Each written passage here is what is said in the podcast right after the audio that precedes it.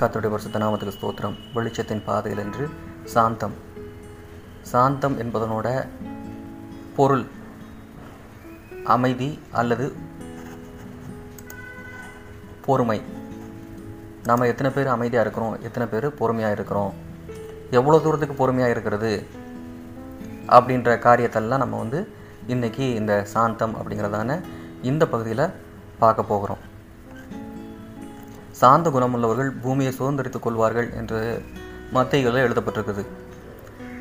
கத்தராகிய தேவனை உங்கள் இருதயங்களில் பரிசுத்தம் பண்ணிக் கொள்ளுங்கள்.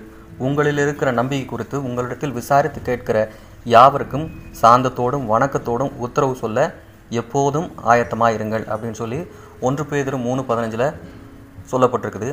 ரெண்டாவது வந்து சாந்தம் அப்படின்ட்டு சொல்லப்படுகிறதான ஒரு காரியம் என்னென்னா இருதயத்தில் மறைந்திருக்கிற ஒரு நல்ல குணம். அது வந்து அழியாத அலங்கரிப்பு. அது தேவனுடைய பார்வையில் விளையேறப்பட்டது அப்படின்னு சொல்லி ஒன்று பேதர் மூணு நாளில் சொல்லப்படுது. சார்ந்த குணம் உள்ளவர்கள் எஜமான்களுக்கு கீழ்ப்படிந்திருப்பாங்க. முரட்டு குல குணம் உள்ளவங்க எஜமான்களுக்கு கீழ்ப்படிய மாட்டாங்க. முரட்டு குணம் உள்ளவங்களுக்கு சார்ந்த குணம் இருக்காது அப்படின்னு சொல்லி ஒன்று பேர் ரெண்டு பதினெட்டில் சொல்லப்படுதுங்கிறது அப்புறம் கடவுள்கிட்ட வருகிற எல்லா ஞானமும் எப்படி இருக்கணும்னா முதலாவது சுத்தமாக இருக்கும் பின்பு சமாதானத்தோடு இருக்கும் சாந்தத்தோடு இருக்கும் இணக்கம் உள்ளதாக இருக்கும். இரக்கத்தாலும் நற்கணிகளாலும் நிறைந்திருக்கும் பட்சபாதம் இல்லாமல் இருக்கும். அதில் எந்த ஒரு மாயமும் இருக்காது அப்படின்னு சொல்லி யாக்கோபு மூணு பதினேழுலையும் நம்முடைய சாந்த குணத்தை பற்றி சொல்லப்படுகிறது. யாக்கோபு மூணு பதிமூணில் உங்களில் ஞானியும் விவேகமாய் இருக்கிறவன் எவனோ அவன் ஞானத்துக்குரிய சாந்தத்தோடே தன் கிரியைகளை நல்ல நடக்கையினாலே காண்பிக்க கடவன் ஒருத்தவங்கள்ட்ட நல்ல நடக்கை இருக்குது அப்படின்னா அவங்க சாந்தமாக இருக்கிறாங்கன்னு அர்த்தம். இந்த சாந்த குணம் வந்து வசனத்தை ஏற்றுக்கொள்கிற ஆத்மாக்களுக்கு மட்டுமே வரும். வசனத்தை ஏற்றுக்கொள்கிற அந்த ஆத்மாவுக்கு ரட்சிப்பு வந்து தூரம் இல்லை அப்படின்னு சொல்லி இருக்குது. இந்த சாந்த குணத்தில் இருக்கிற மனுஷங்க எப்பவுமே என்ன பண்ண மாட்டாங்கன்னா மற்றவங்கள தூசிக்க மாட்டாங்க சண்டை போட மாட்டாங்க எல்லா விதத்துலேயும் பொறுமையாக இருப்பாங்க.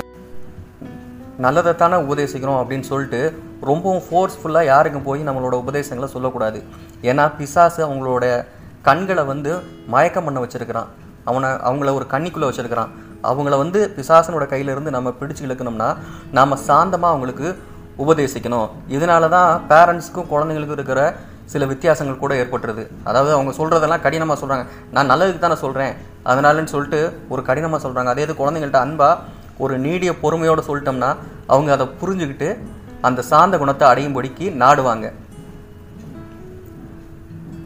ஒழுங்கில்லாமல் இருக்கிறவங்களுக்கு புத்தி சொல்கிறதும் திடனற்றவர்களை தேற்றுறதும் பலவீனரை தாங்கிறதும் எல்லாரிடத்துல நீடிய சாந்தமாக இருக்கிறதும் நமக்கு வந்து இந்த நீடிய சாந்தத்தினால உண்டாகக்கூடிய ஒரு பொறுமை. இந்த பொறுமை நமக்குள்ளே வந்ததுன்னா தேவனுடைய வல்லமையிலும் அவரோட சத்துவத்திலும் நாம் பலப்படுவோம். நம்முடைய சாந்த குணம் வந்து எல்லா மனுஷருக்கும் தெரிந்திருப்பதாக கர்த்தர் சமீபமாக இருக்கிறார் அப்படின்னு சொல்லி பிலிப்பியர் நாலு அஞ்சில் சொல்லப்படுது.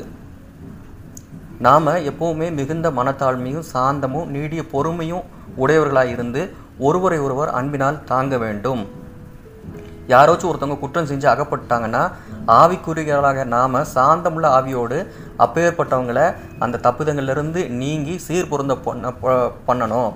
நாமளும் நம்ம சோதிக்கப்படா சோதிக்கப்படாமல் இருக்கிறதுக்கு எச்சரிக்கையாக இருக்கணும்.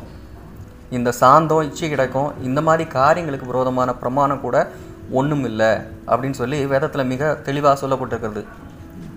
சாந்தம் வந்து தயவுள்ளது சாந்தம் வந்து கண்டிப்பும் இருக்குது. சாந்தத்தில் கண்டிப்பும் இருக்குது. அந்த கண்டிப்பையும் நம்ம காண்பிக்கணும்.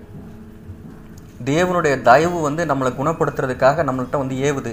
அவருடைய பொறுமை அவருடைய நீதியை சாந்தம் இவை எல்லாவற்றையும் நாம் வாங்கிக்கிட்டு அவர் சொல்கிறத கேட்காம அவரோட அந்த காரியங்களை நம்ம அசட்டை பண்ணோம்னா நாம் பரிதவிக்கப்பட்டவங்களாக இருப்போம்.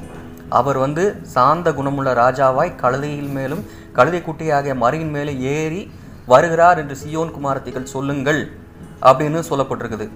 அவர்கிட்ட நம்ம கற்றுக்கொண்டோம்னா நம்முடைய ஆத்மாக்களுக்கு இழைப்பாறுதல் கிடைக்கும். நான் சாந்தமும் மனத்தாழ்மையுமாக இருக்கிறேன். என் நுகத்தை உங்கள் மேல் ஏற்றுக்கொண்டு என்னிடத்தில் கற்றுக்கொள்ளுங்கள் என்று அவர் சொல்கிறாரு நாம் அவரிடத்திலிருந்து இந்த சாந்த குணத்தை கற்றுக்கொள்வோம் பூமியை சுதந்திரித்துக் கொள்வோம். கர்த்தர் தாமே நம்மை ஆசீர்வதிப்பாராக. ஆமேன்.